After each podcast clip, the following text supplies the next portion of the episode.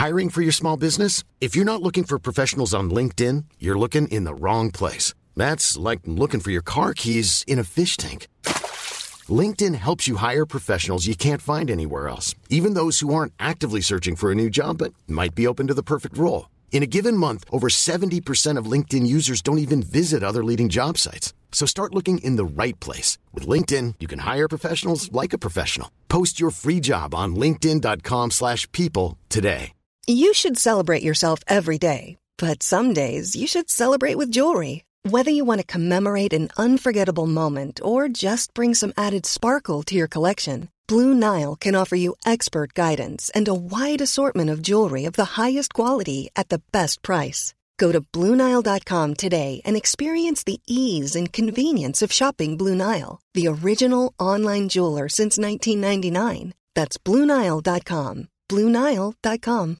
Hi, I'm Daniel, founder of Pretty Litter. Cats and cat owners deserve better than any old fashioned litter. That's why I teamed up with scientists and veterinarians to create Pretty Litter. Its innovative crystal formula has superior odor control and weighs up to 80% less than clay litter.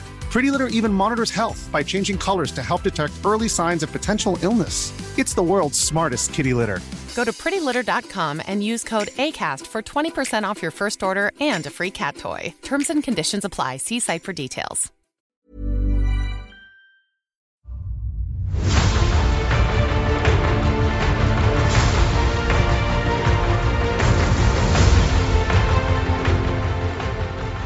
Hello, everybody. Um, I don't know why I'm blanking out on the fact that it's me, Matt Rossi, and I'm hosting the Blizzard Watch podcast. My brain just decided it wasn't going to talk about that. Um, how you doing? It's it's been a week. It's been a week for everybody. Um, I'm here with Liz and Joe. I'm just going to jump right into this because um, they basically dropped this today while I was waiting for the patch to patch. Um, the the Dragonflight Alpha has a new patch on it, which is got warriors. Uh, it's finally got the three warrior talents: uh, arms, fury, and protection.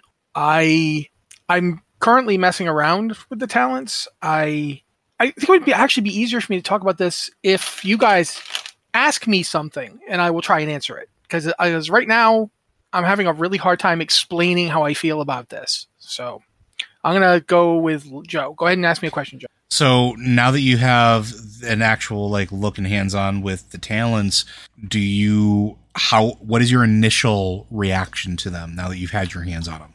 They've taken way too much and made it talents to the point where there's no there's no reason if you pick a spec you would you have to take these talents. They are spec defining. There's no way you're not going to. I mean, the Bloodthirst one is fine because it's literally the first thing you get in Fury. You have to take it, and every Fury warrior is going to have it.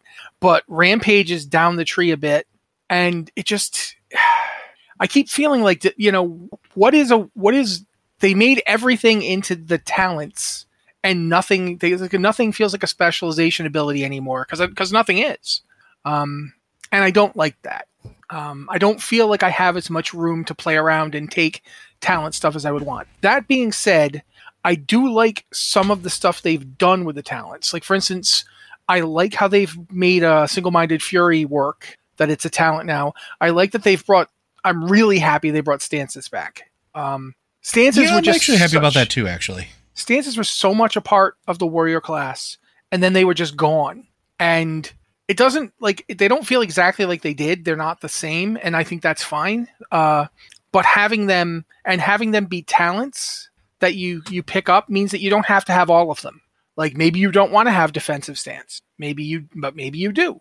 Um, and that's I would like it if they'd put in some straight up some of the talents are broken also. Not broken in the sense of that's too powerful. Literally broken right now, yeah. they don't work. Um, this is an alpha test. Yeah. you, you have to expect that. Um, but in general i am i'm like 50-50 like some of it really excites me and some of it really depresses me.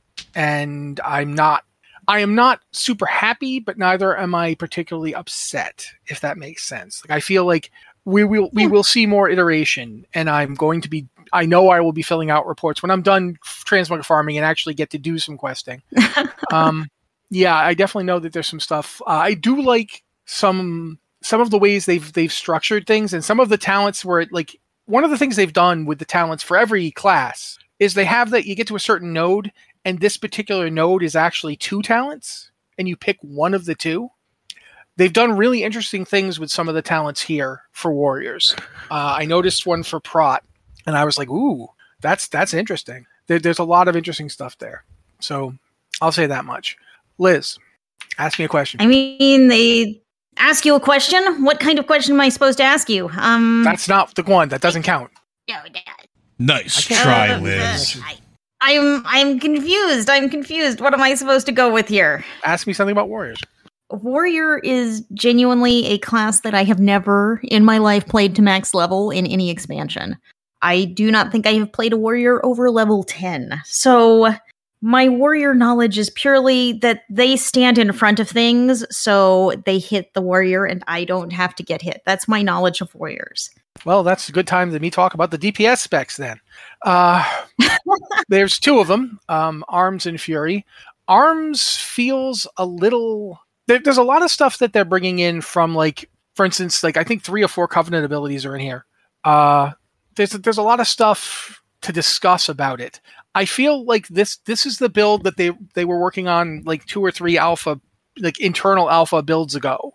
Uh, and they've moved on and they're doing other things by now so it feels weird to talk about it to a degree but one of the things that i do like is they've put some of the stuff that you can i would think of as talent specialization stuff into the class talent tree i'm actually going to pop it open uh yeah there we go Can I can I butt in here?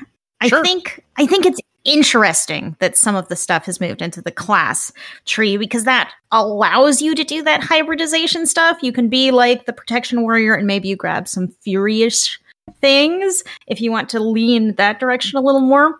So, Um, look right here. I mean, I'm on the same. Mm. I know you guys can't see it, but for people who can see this, you can see right here. This is one of the not the things is you can get bounding strike, uh, bounding stride, sorry, or you can get shattering throw, and they're very different. Like one of them is a movement ability. Uh, it reduces the cooldown on heroic leap, uh, and it allows you to like increase your run speed after you use it. Versus shattering throw, which like, you know breaks. Uh, it, it it ignores armor when it deals damage, and it does like 500% damage to absorb shields. So it's it's interesting. It's an interesting why why are these two? Why are we tweaking between them? Uh, another one is like up here we've got second wind or intervene. And if you look as you get down the tree, like shockwave is a warrior tr- talent, not a fury talent. Yeah, there's there's a lot of that I, I saw that. Well, I mean, not to not to interrupt, but like I that's something I noted with like the shaman tree too. Like some of it didn't make sense why it was a shaman ability, Oh. and not spec specific. I'm not saying that this doesn't make sense. In fact, I think this is a great move, and here's why: Shockwave is cool, and there's no like when it when it's just a prot ability, only tanks get to have it. But Mhm. I mean, this is now something that you could build your AOE spec around doing these shockwaves, and it's a it's an arrow, it's a it's a cone stun. So it won't just hit them; it'll stun them. You could have like you could have a bunch of warriors in your raid, and they all have shockwave, and they could just rotate it, and you could just stun things like for two seconds. That's that's an interrupt to everything in front of you. If I mean, unless it can't be stunned, uh, there's lots of things you can't stun them. But if they, you can stun them, even if they have a bar around, you know that shield they put around interrupt so you can't interrupt things. Like if someone's got a cast bar with a shield, you Mhm. can't interrupt it. If they can be stunned, that will stop them from casting, even if they're not interruptible. And that's any warrior could have it. I mean, it's it's near the bottom of the tree, but it's really interesting. Like, and there's the rumbling earth talent that you could get, which is when shockwave strikes at least three targets, its cooldown is reduced by 15 seconds. So you could get shock down from 40 seconds down to 25 seconds, and that's just right here in the tree. It's it's not it's not in. This is a fury warrior, and I'm looking at it right here. It's it's really interesting. Um, and they have stuff like they have all the old arms specializations, like two-handed weapon specialization, which they have a a work in progress thing on here that will allow you to dual wield and still specialize. Right now, that's not there, but it will be available, which means that your your Titan's Grip Fury Warrior could take two-handed weapon specialization, and that's it's an interesting philosophy that they're adapting. There's stuff in here like Spear of Bastion. I know Condemn is around here somewhere. I can never remember where it is, uh, but I do know it's here somewhere. I'll look around for it. But they've got you know here's Avatar, here's Spear of Bastion, There's that shockwave. I mean, it's just it's interesting, and I I'm really I've been playing my paladin who doesn't have his a holy spec yet, which is real annoying for me because I play holy when I play paladins. Um, and but I've been playing the ret and prot ones, and they have a lot of similar kind of stuff, and it makes me wonder, like since the the paladin just straight up paladin class tree is in, like what's the deal with holy? Why is it such a holdup? And it is just this. This is I have a hard time believing that they're going to release this by December. Yeah, that yeah, Mm. I, I we talked about that before too. Like it, it's and it's not that like I think we doubt their ability as developers or anything like No, that. It's just, it's, it's it's, just a like- monumental task. It it if when they pull it off, I will be very very happy for them. And if they do have to delay it, I will not be surprised nor particularly upset because they are doing a lot of work. This is you know. Every time I say something like that, people like get mad that I'm like defending Blizzard or whatever. But it's not a question of defending anything. It just think about how many talent specs they're redesigning. and especially like one thing I Oh, like yeah. to point out is like the the idea of like uh, this is something that when I when we have this conversation, I, somebody people are well they use agile and blah blah. Basically, modern day agile software development is everything is in crisis mode. Uh, so like if they in looking at the amount of work that they're doing with like the talent trees and the amount of revisions that they're probably going to have to do, like one of two things is going to happen, right? Either it's going to have to get delayed potentially to make sure that it is actually functional because the last thing I want to see is and Liz and I have had this conversation offline like Holy Paladin doesn't seem like it feels good right now. And I, I can let Liz talk about that because I am not the authority but like putting the time in to make it feel good for players is kind of important right? So like I, I wouldn't be upset if they take more time with it. The other option is like they crunch and we don't like crunch. Crunch is bad. Crunch crunch burns people out and causes causes irreparable harm. So no. So but yeah what do you think liz? I mean, uh, I'm not super thrilled by what I'm seeing on the Paladin side so far, but what I am enthusiastic about is that we have seen Blizzard seriously responding to feedback. Like, we've already seen some notable changes to classes and specs based on what the community has said. So I'm very curious to see, like, Paladin's version 2, because right now, like, the pa- I've looked at Paladin's the only class I know well that has trees out and they don't have trees for holy like we said and that's my spec so i'm i'm not a hundred percent expert on ret or protection but like the paladin class tree there's not a lot of interconnectedness in it it seems to really push you down. Okay holy goes down to the left. Protection kind of goes wherever the hell it wants. Everyone takes the center and retribution takes the right. Like that's just how it's laid out. And there aren't interconnections where you could go back and forth.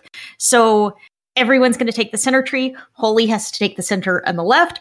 Retribution has to take the center and the right. And protection has to take the center and then whatever it feels like and it's just weird it's it's laid out in a weird way it also feels like every paladin has to take all of the top of the tree like all of it you just need it um and one of the things Matt was saying about warrior specs, about you could choose to have certain specs and may or stances, sorry, stances. You could choose to have certain stances you want, right? I was thinking, oh, it would be cool if I could choose what auras I wanted and only have those auras. And it kind of does that. Like um devotion aura is a talent and uh retribution aura is a talent. Uh but like you got to take both of them. It doesn't matter because they're positioned in the tree where you have to take both of them if you want to get like core abilities that you will need and want. So like it's kind of like a choice and it's kind of not a choice. Um so yeah, what I'm really interested in seeing how Blizzard responds to this and I have seen them respond to other classes and it's going to be interesting to see what Paladin version 2 is.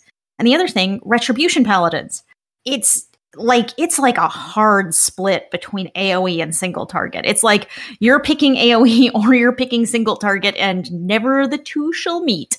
Um which on one hand that's kind of interesting because if you're like raiding and you're going into a situation that you know is like 99% single target damage, great. You spec straight for it and you just you go for it. You like really hone in your spec.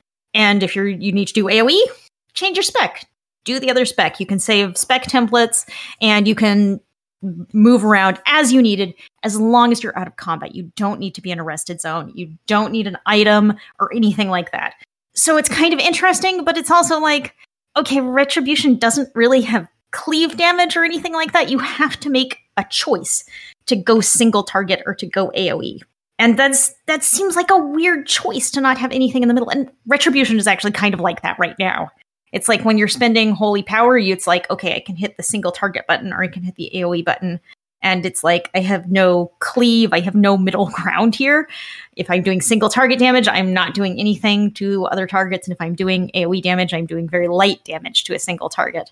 Um, so it feels kind of weird. It feels like there's a stark some really stark lines in both the class tree and the spec trees that you were going to have to go down and you're going to have to make those choices depending on the situation. I do think making situational choices is interesting, but um I don't know, it feels very The- very stark if that makes sense. The other thing that I'm concerned about too right now with the way that trees are laid out is how encounter design is going to look and work like this because part Yeah. of the part of the big the big pull of having broad trees is and they've they've said this is being able to play how you want, right? Or or making choices that are fun Yeah. or or meaningful or whatever. But if all of the encounter designs push you a certain way, it kind of takes that away, but we haven't really seen a lot of that yet. So I'm interested once we start getting into like fight testing, right? Yeah. The other thing is that the value of some of these talents is going to depend very heavily on how they're tuned. Agreed. Um, like right now, right now the end cap healing talent in the general tree is like it's currently a legendary that no holy paladin ever, ever, ever, ever uses. Um, and uh, yeah, so it's like are they going to tune this way up so it's going to feel impactful and good? Or is this just going to be crap choice that no one's ever going to go to the bottom of the tree because it's unappealing? It's an ability that we've had in shadowlands and haven't liked. So like why are you bringing us this unappealing thing like what um so so i have concerns i have concerns i have hope though i have hope that this will be worked out that we will figure out a thing and um I don't know. I just don't know if I I feel like playing a paladin anymore. And I mean it's not it's not because these trees are terrible. It's just because I really struggled in Shadowlands. I mean, holy paladins have been really good. They have kind of a unique play style being in melee and really like doing out some doing some damage, which is fun, but I'm I don't want to be in melee. I did not roll a paladin to hit things in melee. I rolled a paladin to be a healer. And uh, in Shadowlands, they really kind of hard pushed you into melee. They've been they've been pushing us into melee for a long time, and I'm not. That is not really what I'm enjoying. And they've spent every single patch in Shadowlands. They have nerfed Holy Paladin healing because Holy Paladins are doing too much damage because Holy Paladins are in melee because they're pushed into melee and I just I don't have fun sitting in melee and having to dodge things and also maintain a DPS rotation and also maintain a healing rotation and also watch 20 health bars on my screen while dodging everything on the floor and I just it's really hard and I work really hard to do like 50% of the healing that other healers do and it's just it's very frustrating and it would be nice if Dragonflight gave me some new options I that feel- that's what I'm hoping for. Hmm. Go for it. Yeah, that was was kind of the end of my thought. That's just that's what I'm hoping for. I was just gonna say I was initially going to say you should try Evoker, but um, I've been playing Evoker as heals. Uh, my wife and I ran through the start zone Yeah. and did some stuff, and I really like them as healers. But they are definitely up in your face when they heal. Like they, They- they are Yeah, they're in, they're not like in melee. They're actually like a little bit out, but they're sh- they're a fairly short range caster. Yeah. Like they're called it's called middle Right. range or something. middle range, But middle range, yeah. yeah, but it they're feels more they're like 25 yards. Yeah, They Oh. they actually remind me a lot of how uh healers in Wildstar played. but um, I've never played WildStar, so I don't I don't really know how to compare that. But I will say that um, one of the things I noticed was that we have we have a thing here about talking about how they're the most mobile class yet, And what gets me is, Mm, as terms yeah. of as the healer is concerned, they have a button that basically it's like a I, f- I forget what it's called, but it's like you pop up off the ground and kind of glide. You just glide around. It's a little Hover. bit like the thing. Yeah, it's it's a little bit like what priests do, except it only lasts like about 10, 15 seconds. Unless you talent into it lasting longer. yeah, Yeah. yeah, But that 10, 15 seconds you can cast while you are moving. hmm So it is a real and it refreshes really fast. Like it's I think it's like a minute. It's not that long to get it back. And it's just it's amazing when you're doing certain fights like when they, there's like fights in the opening zone where they he's dropping gunk on you and you just hit that button and skate out of it and while you're skating you can cast your your flame strike heal thing. It's it reminds And- me a lot of like Spiritwalker's Grace for for Shaman when that's Yeah, but it's better. Um, there, there's just it is a it is an interesting and fun healing spec. It's got like a an AOE heal that's kind of like a heal bomb that you just throw at people and it hits them, and then everything around them gets healed by the splash of it. And then it's got the f- Mhm. the flame strike heal where you're I don't remember what it's called, but you're throwing flames at people and healing them with the power of the red dragonflight. Basically, Right. Serene Flame or whatever. Yeah. And those are the only heals I've got right now. But I'm looking at the talents, and I know there are more coming. They have a heal I- version of deep breathing, which is Yeah. really interesting. They have one They've they have one where you zoom to the person, grab them and Yeah. heal them and then zoom away with them. yeah, Like- it's kind of like if leap of it's kind of like uh, the, the the faith pull thing, but if if you healed with it, Mhm. it's really interesting. There's just a lot of interesting, nice stuff here. They've they've got that thing where a lot of their stuff is quote unquote enhanced, where if you just push the button, something will go off. But if you push the button and hold it, the longer you hold it, the more effective the thing is. It's hmm. kind of like a channel, but not. Yeah, so you there- can basically it's like you remember downranking like back in BC and, and classic. Oh yeah. downrank Oh yeah. heal? I I remember downranking. This is like this thing has downranking built into it, where if you just push the button and you like push let go, the spell will just cast at its I- lowest level. I also feel it's important to note that in currently in the user interface, you have the option to change that so you do not have to hold the button to do so. Yeah, no, can- absolutely. for But for you- accessibility. I just want to throw that out there a- for people at home. yeah, but that's a, like even then you you tap it and then you tap it again, Sure. and you you still have to wait, and you'll get like the three different effects. That's the thing that interests me because I said it's like it's downranking built in. Like you push it and push it again immediately if, if you're using the Switch version, and you just cast the first first level of it. Or if you push it, wait, cro- see it cross a bar, then push it, you get the second version. And if you go all the way to the end, you get the third version, which is the most powerful version. So the longer you wait, the stronger it gets. But you obviously have to decide: can I afford to wait and possibly get interrupted? Uh, and so it's it's just an interesting way of playing this. Uh, there's there's a lot to the evoker as a healer. I have not done them as a DPS, so I can't speak to. Um, honestly, they feel a little the little bit of, of of solo leveling I did before I decided no, I'm just gonna I'm just gonna play this with my wife and I'm gonna spec heals and she can worry about being DPS. Um, I didn't like it. I didn't like them as a DPS class. Uh, it feels it feels like it needs to pick. Like it, it it's trying to be like the paladin that Liz was talking about, the holy paladin. It was kind of trying to be like a caster version of that, where it's it does stuff with its claws, but it does other things to do damage. But it just I don't know. It didn't feel very satisfying to me, and I don't know that I can put it into better terms. Um, have either of you played an Evoker yet? yes. Quite a bit. Uh, I played a little, but I don't have a I don't have a good feel for it. Like I haven't. It, as you say, it has kind of new mechanics. It has an unusual spell range, and I don't. It like it hasn't clicked with me the amount I've played it. I've played DPS. I haven't tried healing though. I've looked th- over all the healing talents, and it has some really neat things. Um, it feels like a class that I just really need to to play around with and have an extensive amount of time to play around with and do some dungeons and things before I can like even understand what the heck is going on. I will say that the starting zone for them does actually teach you quite well the abilities. Mm-hmm. Yeah, Um, I agree. It it is really well designed in that regard. So like because I, I had a bunch of people ask me um like how complicated it's going to feel is it going to be something they can pick up you know Mm-hmm. um i do feel that they did a very good job tutorializing the class so but i mean i'm i'm See, excited yeah, I i'm excited to see them in live content honestly Yeah.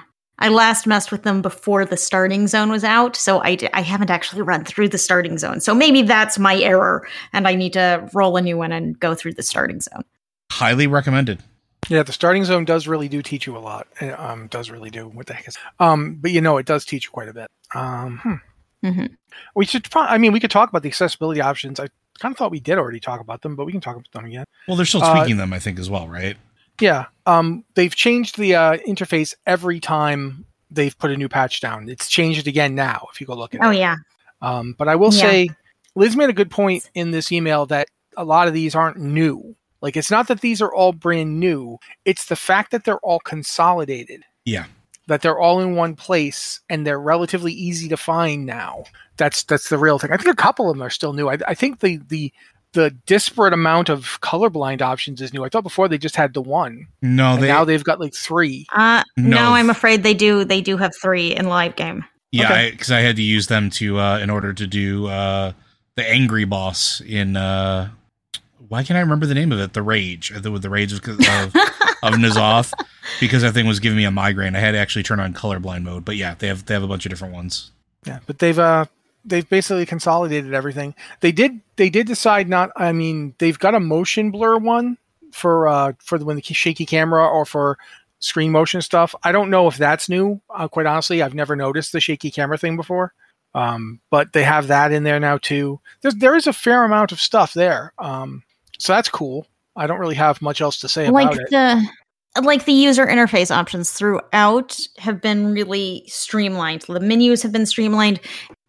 Well, I don't think the arrangement of the menus has been changed since the game launched. Has it been? It's ba- basically we've bolted more on to the existing menus. Am I remembering that right? You are. It's been very limited in its uh, its mostly in, in- mostly instead of changing, they just add stuff to things that they already had. Mhm. Yeah. But this is a this is So it feels like- different. Like look, if you look at here, I've I've brought it up for people who are watching this stream. Uh, you've got the system, and then there's four subcategories of graphics, audio, language, and network. Then there's gameplay, and there's five subcategories of controls, interface, raid profile, social, and key bindings. And then there's accessibility with general, colorblind mode, and text to speech. By the way, text to speech, really interesting that they have this. This is mostly for voice chat, but there's a transcribe voice chat feature. Um, there's a read chat text out loud feature. Um, there's the speak for me in voice chat feature, which the thing will now you can even pick which voice you want it to use. Mean, what I think is interesting about the accessibility options and the entire kind of menu system overhaul is this is like Blizzard is looking at this for maybe the first time seriously since the game was launched and like modernizing it and making all of these options easier to find. Uh, one thing I would certainly do is, you know, make that auto loot option auto checked when you roll a new character, which it's been 18 years and you still have to go dig through menus and find that option and click it. Yeah, I don't. I Not don't that do I'm bitter ever. or anything. Yeah, for for me, I Really? hate that. No, I don't do auto loot ever. Uh, I want to know what I'm okay, looting. so I'm one of those people. you I'm are weird. the one for which it's not. For, you're the person for which it is not auto selected. Yes, but the thing is, This is just I'm feels a like I'm a middle aged white man, and I present as, as as cisgender. So the world should revolve around me and only me. Um, no, I, I, I think that they should basically uh, they should probably make auto loot because just about everybody I know uses it. Um, I definitely think that it, it should be easier to get in the first place. Uh, just you know whether or not you want it auto checked, it should be easier to find even than it is now. They and they have made changes. yeah. Even in the even in the this modernized menu system, I still couldn't tell you where it is without like digging around. it's somewhere, but it's like they've looked at the menu system and just thought about it from a modern perspective for the first time in nearly 20 years. And uh, it shows. It shows. It's much easier to find things. Things are grouped together in more reasonable ways. And i think i mean it's not a change that's going to make or break your enjoyment of the game. It's not a change that's going to make you more powerful or less powerful. It's just it's nice it's nice it's nice that they took the time and thought about this because the game you know needs this stuff I am here, guys. I sorry, I'm just looking at the email. Uh, it's like ah, I'm not talking. I'm trying to think. The, for, I haven't I haven't done anything with the professions, so I don't know what to do. But they've brought in inscription and skinning. I was actually worried they weren't even going to have inscription because I hadn't seen anything for it. I was like, okay, but they've brought in inscriptions. they've skinning been now. They've been bringing in professions like two at a time with each alpha build so not all the professions are out yet but yes they rolled out skinning and inscription today i'm interested in looking at skinning skinning is the first gathering profession that they've added to the alpha Yeah, and I gotta say, I wasn't really thinking skinning really needed much of a revamp. I mean, do i gathering mean i don't professions I, need a I revamp? I don't know Yeah, we'll, we're definitely going to see if they have one. There's specializations. Maybe there's, I don't know what they are. I could go back to town and actually look. They have all the vendors up, but yeah, maybe yeah the there other- are specializations for all of them so it's it's going to be interesting this the professions are a lot more complicated yeah. than they I used don't. to be and i think that's probably a good thing what do Well, y'all think I'm gonna let Joe talk. Joe. No, I've talked a lot. Please. All right, I was just gonna say, I I remember picking up blacksmithing forever ago on my main, my original main, who is no longer my main, but um, and he's been blacksmithing and enchanting since vanilla, and I have a lot of vanilla recipes on him that I'm never gonna get because they don't even exist anymore in some cases. So I'm not going to change his professions, but I think in general I might start experimenting with professions now like actually instead of just defaulting to oh yeah gathering and uh, i guess i'll go with blacksmithing or gathering and i guess i'll go with engineering um, i'll actually look at leatherworking. I might i might go especially if they've got specializations for gathering professions i might go double gathering again which i haven't done in a while. I, I used to go like blacksmith i used to go mining and and the skinning all the time because it was just such a great you know you're leveling a character up. That's a great approach just to you know throw all the stuff you get on the auction house. So if the specializations are cool that's something i might do again. But i don't i don't know. I i I don't know how I feel about professions that used to just be able to be done anywhere now suddenly requiring like a table. Do you need a table to disenchant things? Or can you just disenchant anywhere? Do you know? Disenchanters can just disenchant anywhere still. Okay, good. Because that was Um, really bugging me. But the new enchanting, new enchanting isn't in the game yet. I don't think. Yeah, the new enchanting hasn't been discussed. I'm just talking about current enchanting, like on live. No, no, I'm talking about in this. on Yeah, the- so we don't. No, we have Yeah. no idea for alpha. Yeah, that's the thing. Like, you know, if, if you can't just, I don't know, maybe it would be good if you can't just disenchant stuff in a, in a group. Uh, maybe that, you know, because people like re- were really weird about it. They had to actually make it so that if there was an enchanter in the group, everybody could just get the thing disenchanted through the interface. Remember that? Yep. When they, so maybe that's good that instead, you know, you can't disenchant in a raid at all or in a party and you'd have to take the thing away with you to get it done. I don't know. Well, that might that might make grouping more complicated because if a drop if a drop drop if you're in you know an LFG group, people you don't know, a drop drops, no one wants it. It's like, oh, I can disenchant this, but I have to go to town, and then I'll have to find you later and give it I- to you, and it's like that's never going to happen. Or there's yeah, but remember that they've put in the work orders for some professions.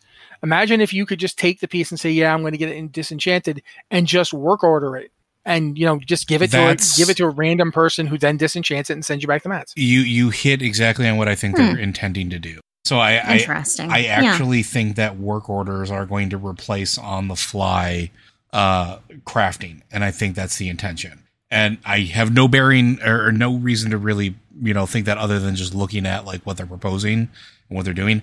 I personally don't do not like the idea of having to go to a specialized location uh, to do your craft or do something. Right? I think it it's you get a brand new piece of gear while leveling. You happen to be leveling your profession at the same time.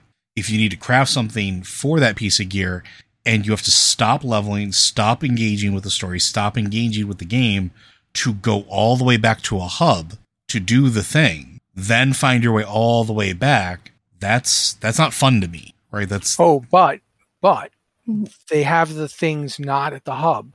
They have them just out in the world. Like you can just stumble across an alchemy altar or whatever. yeah, and And that- once you know where they are, I- you know, I mean, yeah, you're still having to go somewhere, but you're not going away. You're not leaving the zone. You're just going to the place in the zone where you know you can do it. I'm not saying that it's it's great. I'm just wondering if that will make it less awful, if that makes sense. I mean, what are you what are you imagining you're going to have to do to gear while leveling? You think to apply gems or enchants or things like that while you're leveling up? enchants sockets if you get gems or you know things like and i'm just spitballing right? Because like that's that's something we see we Yeah. see now when we're like we're raiding or when we're doing dungeons or when we're like you're doing a quest that like rolls and gets sockets or whatever. I again we haven't really gone into a whole lot of detail about how that's going to look in the future. I'm basing this purely off of what we have now live in game.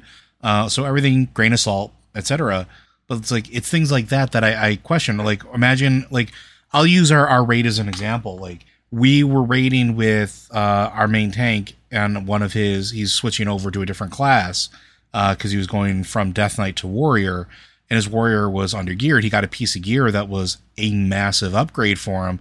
We gemmed it, enchanted it right there on the spot in raid. If we had to go all the way back and wait for him to come back, that would have taken X amount of time where you know everybody else is just kind of sitting around. So Except, you know, if you already have if you already have a gem crafted, we don't know that you're going to have to go back to a place to apply the gem.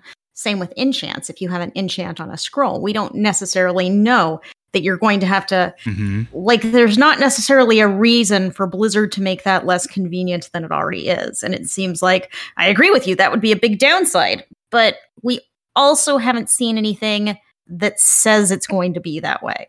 Very true, right? Like we have no idea right now because they haven't really talked a lot about it. But it's Yeah. I'm just I'm just giving because Matt asked the question. I'm giving my opinion, right? It's just I don't like things that take me out of the flow of playing the game, if that makes sense.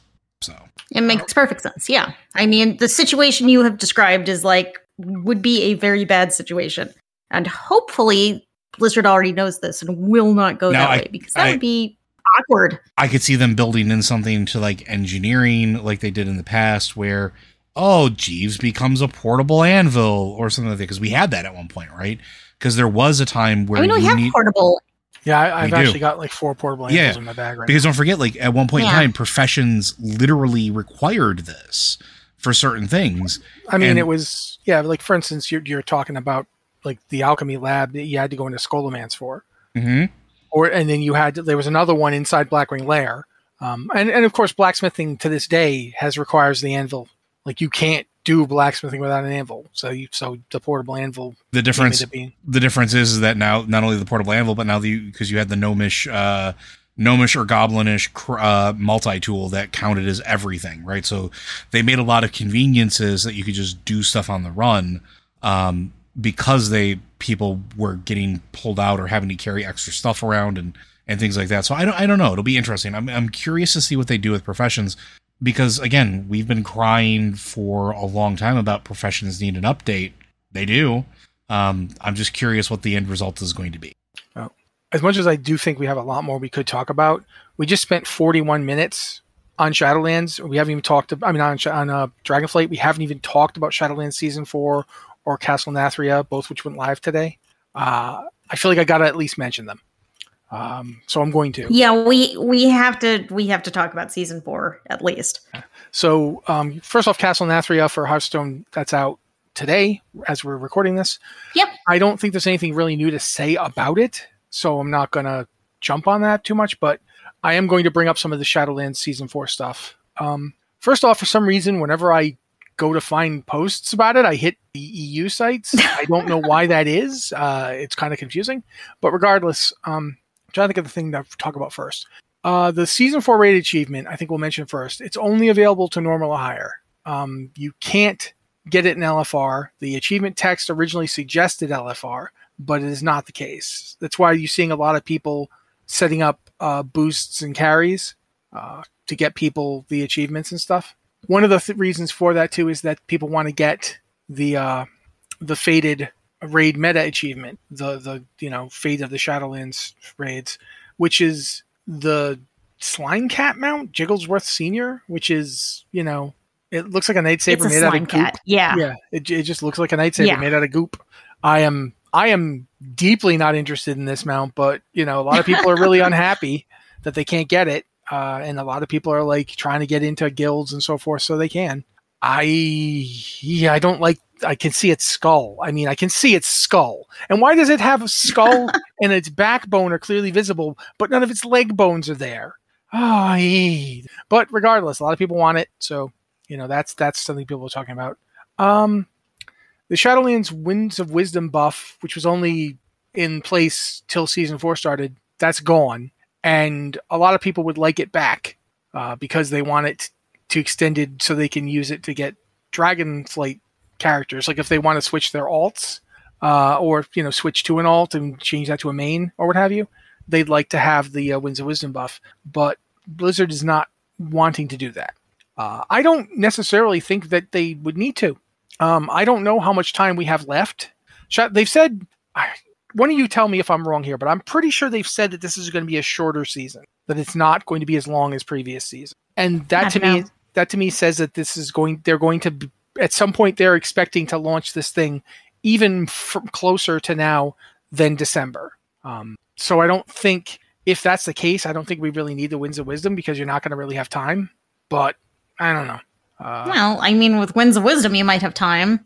I don't know. There's just been, I've actually been surprised that there's been a pretty significant player outcry about losing the Winds of Wisdom buff, which, uh, if no one knows what we're talking about, that is a plus 50% experience buff. So you could level up those alts to play in season four. And it was meant to end today, and it did, did end today. But a lot of people are like, no, why not just leave it until Dragonflight so we can finish leveling up and be ready for the expansion at our leisure? And, um, yeah. I think people are remembering. That's all I got. That I think people are remembering the way it was back in uh, Battle for Azeroth going into Shadowlands where they brought that buff back and they even brought in the reputation buff that did the same thing but for reputation mm-hmm. and they left it going for months but the difference there was that that was during the biggest part of the pandemic and it was very clearly yeah. a a method to get people who were coming back to play WoW because they couldn't leave their homes. They were giving it to them as a, you know, here you go, you level faster while you're stuck in your house. I don't think that they're aiming to do that now, but Joe hasn't spoken about this yet, so I don't know if he has anything. Nope, nothing to add. Okay. Uh, do either of you want to talk about the ahead of the curve mount? Uh, the ahead of the curve mount is really wild. It's like a tiny Halondrus that you can fly around on. It's great, and uh, the good news is that you can still get it, even though we've switched seasons and it's season four. You just have to go and kill the jailer. There's a drop off the jailer. You go and turn that in, and you're done. You can fly around on your own little mini Halondrus. So that is one good thing that has not gone away with the season switchover. Uh, Joe, do you have anything to say about that? I mean, everybody should have it. It's fun. It has giant glowy balls that you that are its propulsion system. I love it. I think it's worth mentioning that the uh, question of whether or not we're going to get another level of legendaries for season four is we are not. The the, the last levels that we got back when the uh, Mortis opened up, that's it. Uh, which means that there's going to be eye level and Fated Heroic raids that's going to be just as good as the legendaries, and there'll be gear on Mythic. Fated Mythic is going to be significantly better. Um, that's just what's going to happen. And I I get why they're not necessarily going to boost them again because partially they don't feel like they're going to be useful very much longer since they they're planning on the season yeah. ending and the you know us switching to you know Dragonflight. I also find myself wondering if the legendary powers are significant enough that they don't think it matters. Like some some of the legendaries are are like straight up spec changing. They're like a they're like oh, a yeah. tier set bonus in one item. So yeah, I don't I don't know. Uh, do we do either of you have a strong feeling about this one? Hmm. I'm glad I don't have to craft another legendary, and I'm sure crafters are glad that they don't have to level up another uh, legendary level. I frankly I think it's good. Otherwise, it's just a headache. You have to level up more for an item that you're gonna throw in the trash when the expansion comes out. Yeah, like yeah, there's really nothing else I can say. Same boat, same boat. All right. Well, that covers pretty much season four in a nutshell. Uh, we have a post on the site about explaining how fated raids work and how that's going to be. One thing I feel like people have missed is that whilst the fated raids are going to rotate initially, uh, eventually all raids will be fated. So eventually you will just be raiding fated LFR, fated uh, normal, fated heroic, or fated uh, mythic and saying fated that many times makes it sound like the word fetid, which is not the same thing. They're not the same. Fetid is bad. Fetid is like really bad cheese smell. Uh, so just, you know, they're not the same. But I do think that's an interesting thing to think about that in a month or two, you might not even the the raids as we've known them will be gone. Like I don't know how that's going to work. I, will you have a toggle? Can you just switch between original and fated versions? I, they haven't said anything about it. They just said that eventually all raids will be fated.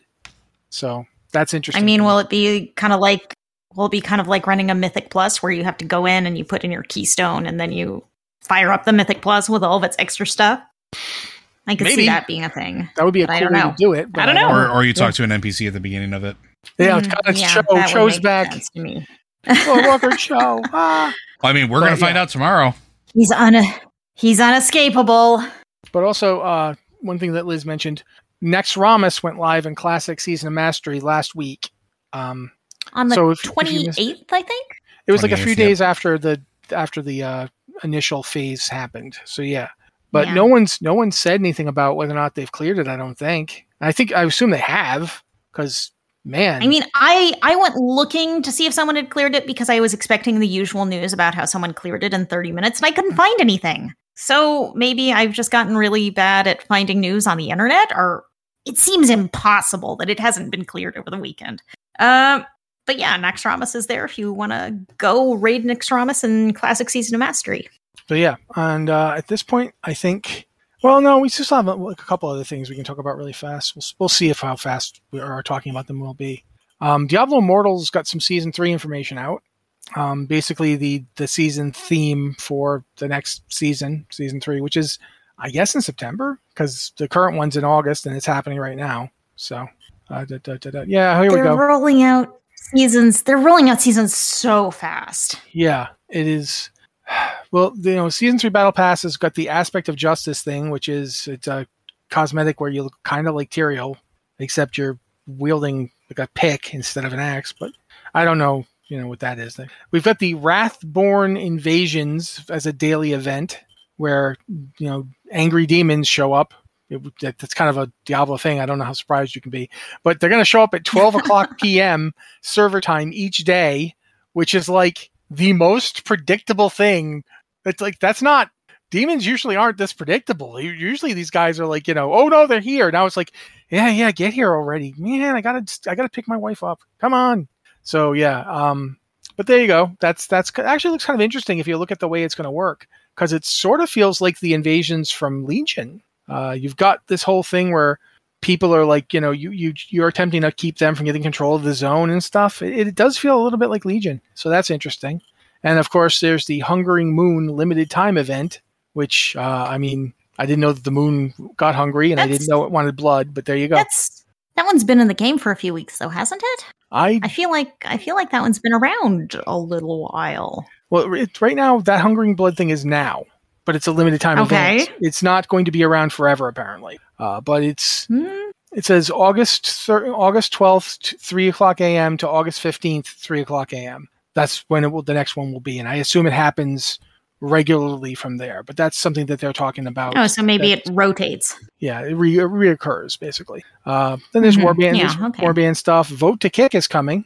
Um, so yeah, for people who you know just One AFK thing- their way through. So Yeah, one thing I noticed trying to do raids in uh in Immortal is that you'll start a group and you'll be waiting and then someone will just be sitting there AFK and you can't go into the raid while someone's AFK, but you also can't kick them because they're in the group. You can't kick them out of the group and that seems a little backward thinking. It not very effective. so yeah, that's coming and that'll be good. Um, so yeah, we got that mentioned. I'm trying to think of anything else. No, we already talked about that. Uh, I did post the thing about Digimon Survive here, and I'm going to mention it because why not? I think at this point we're not going to get to any emails, which is hilarious because I asked people for questions after not getting any for a few weeks. Of course, of course, we ended up talking for the entire podcast. Sorry, guys. I love that There's you gave so me much questions. going on. Um, I do appreciate There's the questions. so much happening right now. Uh, but Digimon Survive got review bombed because a lot of people were unhappy that it is a virtual novel. It is like a virtual It- novel. It takes with- like yeah, it takes like two hours to get to actual gameplay or something like that. Yeah, the, the gameplay is is nestled between virtual novel stuff.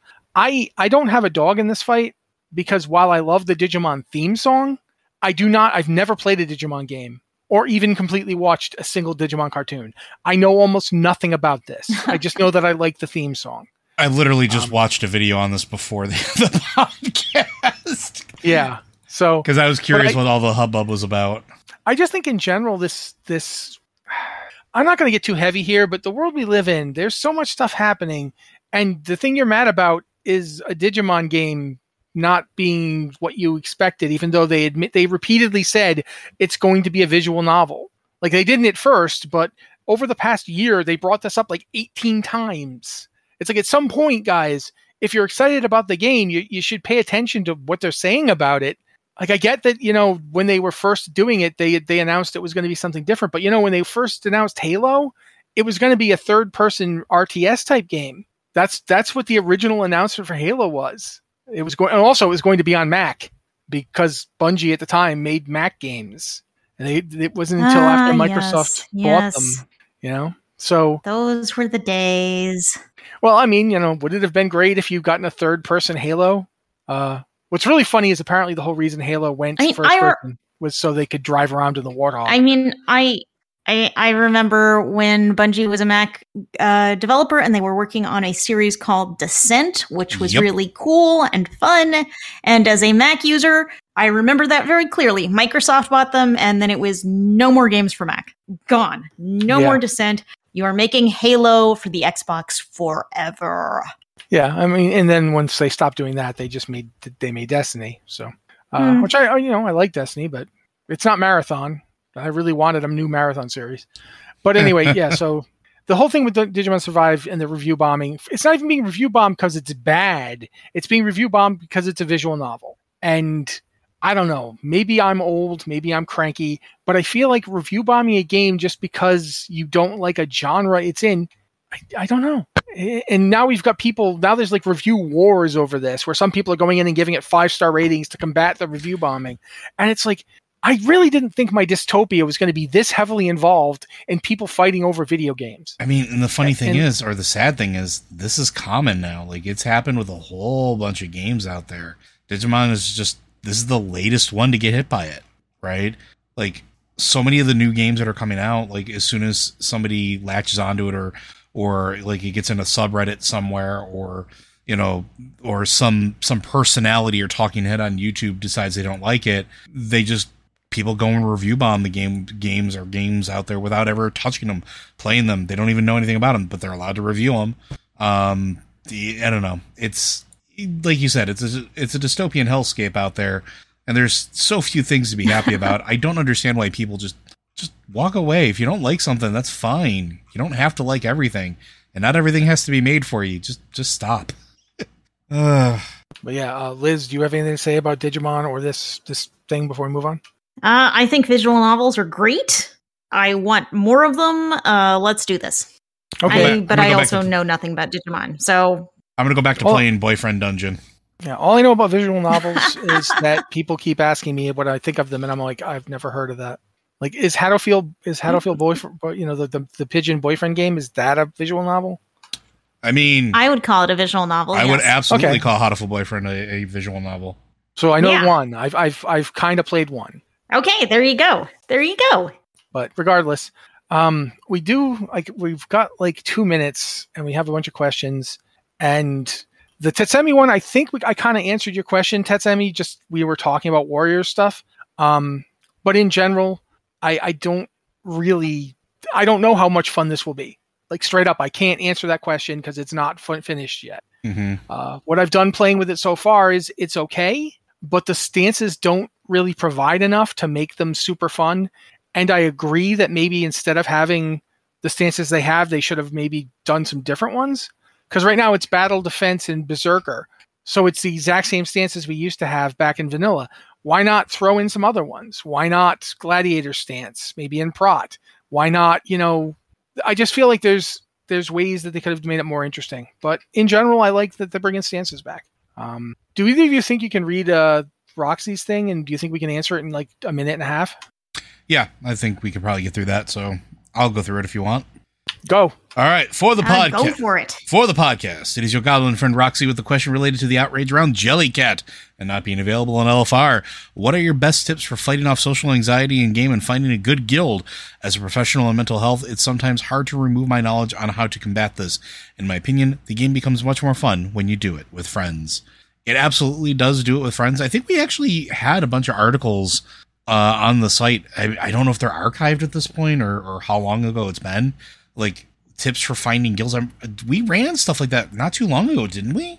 Liz, I'm looking at you. Um, not within my memory, but I'm adding a post to the post queue right now because that's a really good idea. I mean, if we did do stuff about finding guilds, it's been many years. It's been quite a while since we Yeah, had dedicated guild content because it wasn't very popular. But yeah, you kind of need, you're going to need a group for this.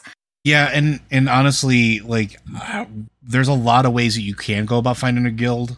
Uh, I'm going to tell you, if somebody's screaming in trade chat, probably not a good idea. Um, but a lot of the community discords, uh, our Discord is is a really great place. I've seen people uh, join guilds based off of, of making mutual friends there and talking there. Um, Twitter communities are actually out there as well. Uh, we used to have a bunch of blog communities that were dedicated to our, to it, but it's just take your time and feel it out.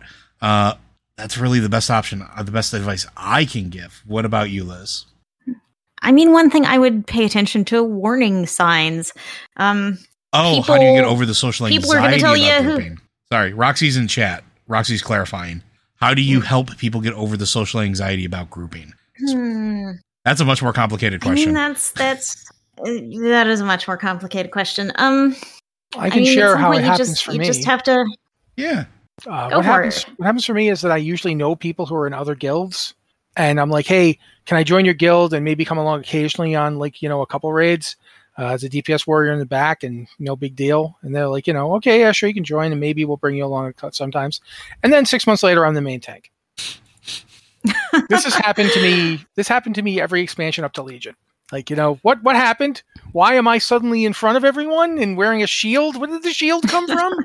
what, what's going on? Oh, okay. Now I have to talk on on on Discord and tell people what to do. I have to tell people. I don't even know half of you guys. Okay. Hi, I'm I'm Matt. I will be tanking this, I guess. Uh, do any of you know the fight? No, because it's a brand new fight. That's great. I'm just gonna charge him and see what happens. Okay. That's that's how it's worked for me. And, and I gotta be upfront. It hasn't helped at all. I've been super anxious. I've been super anxious for like what? How many years has it been? All of them. All of the World of Warcraft years. I'm very anxious when I tank. Uh, anyway, don't do that. I mean, don't join a guild and then suddenly find yourself the main. That doesn't help. In all sincerity, if you join a guild, eh, you know, make it clear to them what you want to do, what you're looking to do, and make sure that it's a good fit. And both ways, you know, are they a good fit for your new? If you're in a guild and you're recruiting somebody, are they a good fit for you? Do you get along with them? Do you, like when Joe joined the guild he's in now, that that Liz is now in, they of course immediately took to him because it's Joe, and he's a lot of fun to raid with. Um, you just say that because I kept you alive. no, I say that because you know you allowed me to like you know like heroic leap into the middle of a group of oozes and then thunderclap, and they were all like, ah, "Kill this guy," and I was like, "Ah, running away." But yeah, no, seriously, um, finding like the group that you gel with is a, is a big part of it. Anxiety drops when you feel comfortable, when you feel like, okay, I can be me. I won't have to put up with anybody saying or doing anything that's going to make me feel uncomfortable. If someone does, uh, I know the people here will tell them to knock it off. That kind of thing. Uh, I think it's a really big part of it. Liz was trying to say something. I want to let her her answer. Oh yeah, absolutely. and we lost Liz. Okay, I will then fill the time. Um, the one thing that I do always remind people when we talk about social anxiety over grouping is when you're doing, um, for lack of a better term, you know, pug group content, you don't owe anyone any interaction, and it's sometimes okay to remind yourself of that. Uh, while there does need to be some form of communication sometimes for some of these fights, um, you don't have to respond to somebody if it's not important or if it's not relevant to the fight. Um, and sometimes just reminding yourself of that is is good enough to curb some of that that anxiety. So I mean, everyone is going to have an opinion about people's performance, and you know, sometimes people are going to say mean things, but you have to disconnect yourself from that. If you can't find if you can't find a group that's a perfect fit and you're going into random groups, which random groups can be very difficult because you never know. Even I, I have been healing in this game for 18 years. I have been healing and joining a random group. I still, I'm a little worried. Someone's going to maybe critique my healing skills. Someone's going to say, oh, you aren't good enough. Get out. Get out. And I still think that even all these years later. And I think you may be surprised that probably a lot of people think think that. A lot of players think that.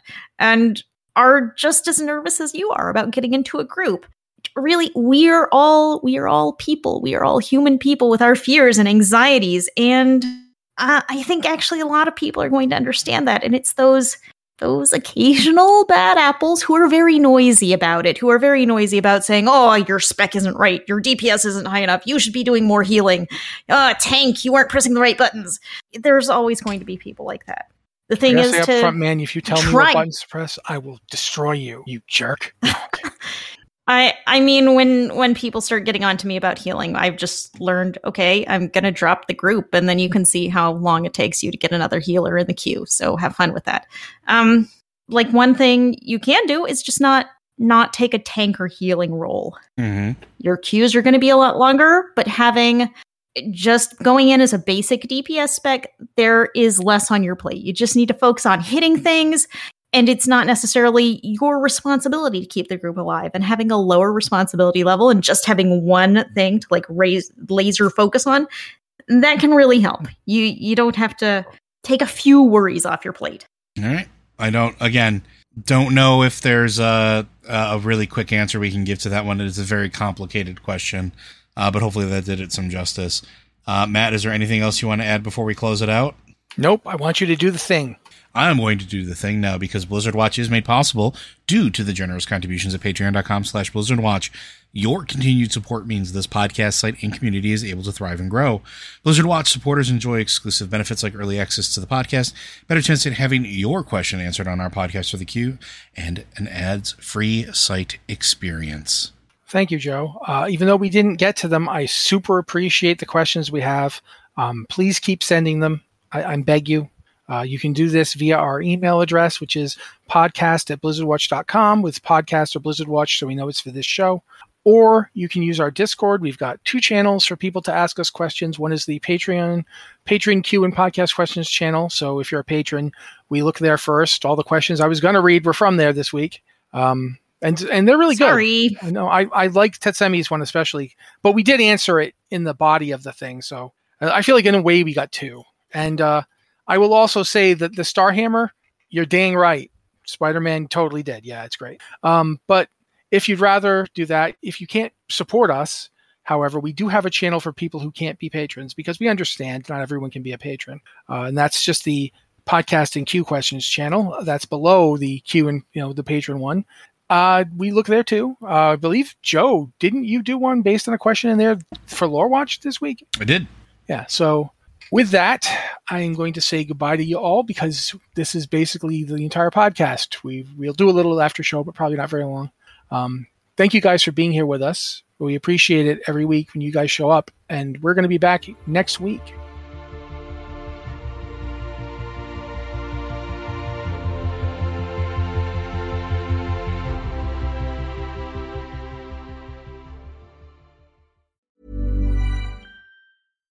Hi, I'm Daniel, founder of Pretty Litter. Cats and cat owners deserve better than any old fashioned litter. That's why I teamed up with scientists and veterinarians to create Pretty Litter. Its innovative crystal formula has superior odor control and weighs up to 80% less than clay litter. Pretty Litter even monitors health by changing colors to help detect early signs of potential illness. It's the world's smartest kitty litter. Go to prettylitter.com and use code ACAST for 20% off your first order and a free cat toy. Terms and conditions apply. See site for details. Hi, I'm Daniel, founder of Pretty Litter. Cats and cat owners deserve better than any old fashioned litter. That's why I teamed up with scientists and veterinarians to create Pretty Litter. Its innovative crystal formula has superior odor control and weighs up to 80% less than clay litter. Pretty Litter even monitors health by changing colors to help detect early signs of potential illness. It's the world's smartest kitty litter. Go to prettylitter.com and use code ACAST for 20% off your first order and a free cat toy. Terms and conditions apply. See site for details.